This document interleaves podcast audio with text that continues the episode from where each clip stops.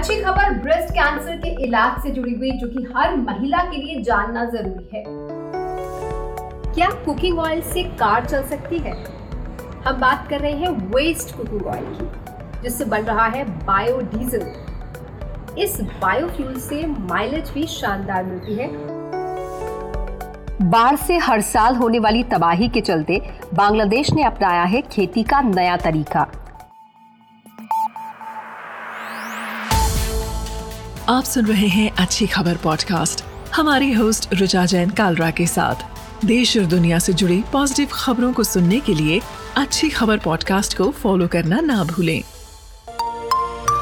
अपॉड one production breast cancer का सबसे सस्ता इलाज।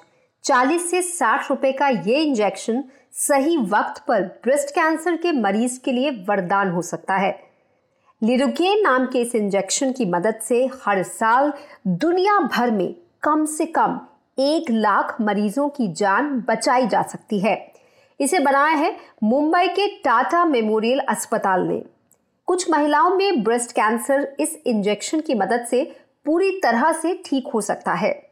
इसकी घोषणा 12 सितंबर को पेरिस में हुए कैंसर सम्मेलन में हुई। रिसर्चर्स का कहना है कि इस स्टडी के लिए 30 से 70 साल की 1600 महिलाओं को चुना गया, जिन्हें दो ग्रुप्स में बांटा गया। एक ग्रुप को यह इंजेक्शन दिया गया, जबकि दूसरे ग्रुप की 800 महिलाओं को यह इंजेक्शन नहीं दिया गया। इंजेक्शन लेने वाली 800 महिलाओं के ठीक होने की दर पाँच फ़ीसदी तक बढ़ गई।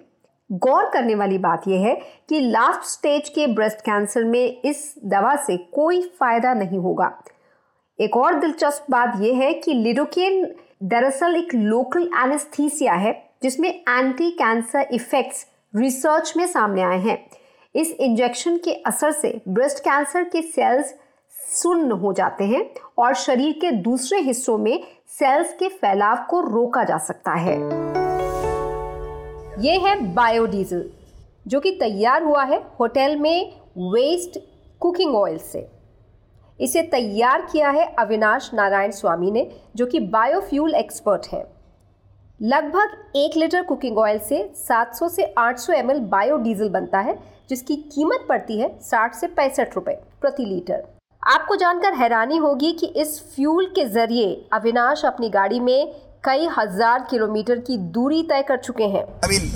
Biodiesel blessing for our country because a of base cooking oil is available from restaurants which is of the major source for biodiesel production and our country can be self reliant in at least by total energy mix biodiesel as a fuel so we are the largest importer of edible oil in the end the the use of waste cooking oil, that is after you use the oil after frying, that oil can be readily used for biodiesel. Use हो चुके cooking oil को biodiesel की तरह इस्तेमाल करना best out of waste तो है ही साथ ही ये क्लीन एनर्जी को भी बढ़ावा देता है जिससे हवा में पोल्यूशन कम होता है साथ ही बायोडीजल बनाने के और भी फ़ायदे हैं इससे कई यूजफुल बाय प्रोडक्ट्स निकलते हैं When you produce biodiesel, you also get a, a, a thick layer of glycerine, which, uh, owing to its high density, settles to the bottom of the reactor post two hours of processing.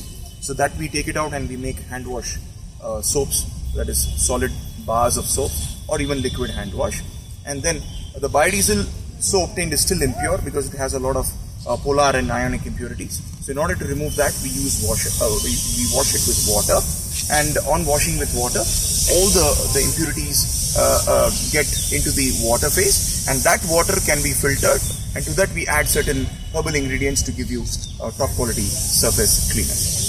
आप ज़रूर जानना चाहेंगे कि biodiesel पर चलने वाली गाड़ी mileage कितना देती है अविनाश कहते हैं कि वो 2013 से अपनी गाड़ी में बायोडीजल का इस्तेमाल कर रहे हैं और उन्हें 15 से 17 किलोमीटर प्रति लीटर की एवरेज मिल रही है अविनाश का कारों और इको फ्रेंडली ऑयल के लिए रुझान 2007 में शुरू हुआ, जब वो नेदरलैंड्स में सस्टेनेबल एनर्जी टेक्नोलॉजी में अपनी पहली मास्टर डिग्री हासिल कर रहे थे। अब वो सस्टेनेबल लिविंग को बढ़ावा देने के मिशन पर है। तैरते हुए खेत, यहाँ धान यानी चावल से लेकर सब्ज़ियाँ तक उगाई जा रही हैं। ये फ्लोटिंग फार्म्स क्लाइमेट चेंज से होने वाली आफत का जवाब है। ये बाढ़ को सह सकते हैं। खास बात यह है कि इस प्रैक्टिस से खेती में केमिकल्स का इस्तेमाल काफ़ी घट गया है, जिससे पोल्यूशन रिड्यूस हो रहा है। साल 2000 से फ्लोटिंग एग्रीकल्चर को बांग्लादेश में काफ़ी प्रमोट किया जा रहा है।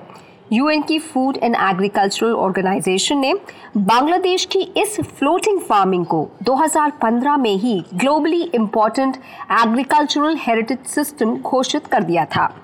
फ्लोटिंग फार्म्स या ढाप बनाने के लिए चार फीट तक ऊंचाई वाले पानी में पॉन्ड वीड और बैम्बू बांधी जाती है, जिस पर लकड़ी और नारियल का कॉयर डाला जाता है। ये मिट्टी की जगह लेता है और फिर फर्टिलाइज़र के साथ सीड्स बोए जाते हैं। एक्सट्रीम वेदर से सबसे ज़्यादा प्रभावित देशों में बांग्लादेश दुनिया में सातवें नंबर पर है। ये मानना है ग्लोबल क्लाइमेट रिस्क इंडेक्स का। बांग्लादेशी किसान ग्लोबल वार्मिंग के चलते फ्लोटिंग सीड बेड बनाने से लेकर सॉल्ट रेजिस्टेंट राइस उगाने तक के लिए फ्लोटिंग फ़ार्मिंग का इस्तेमाल कर रहे हैं।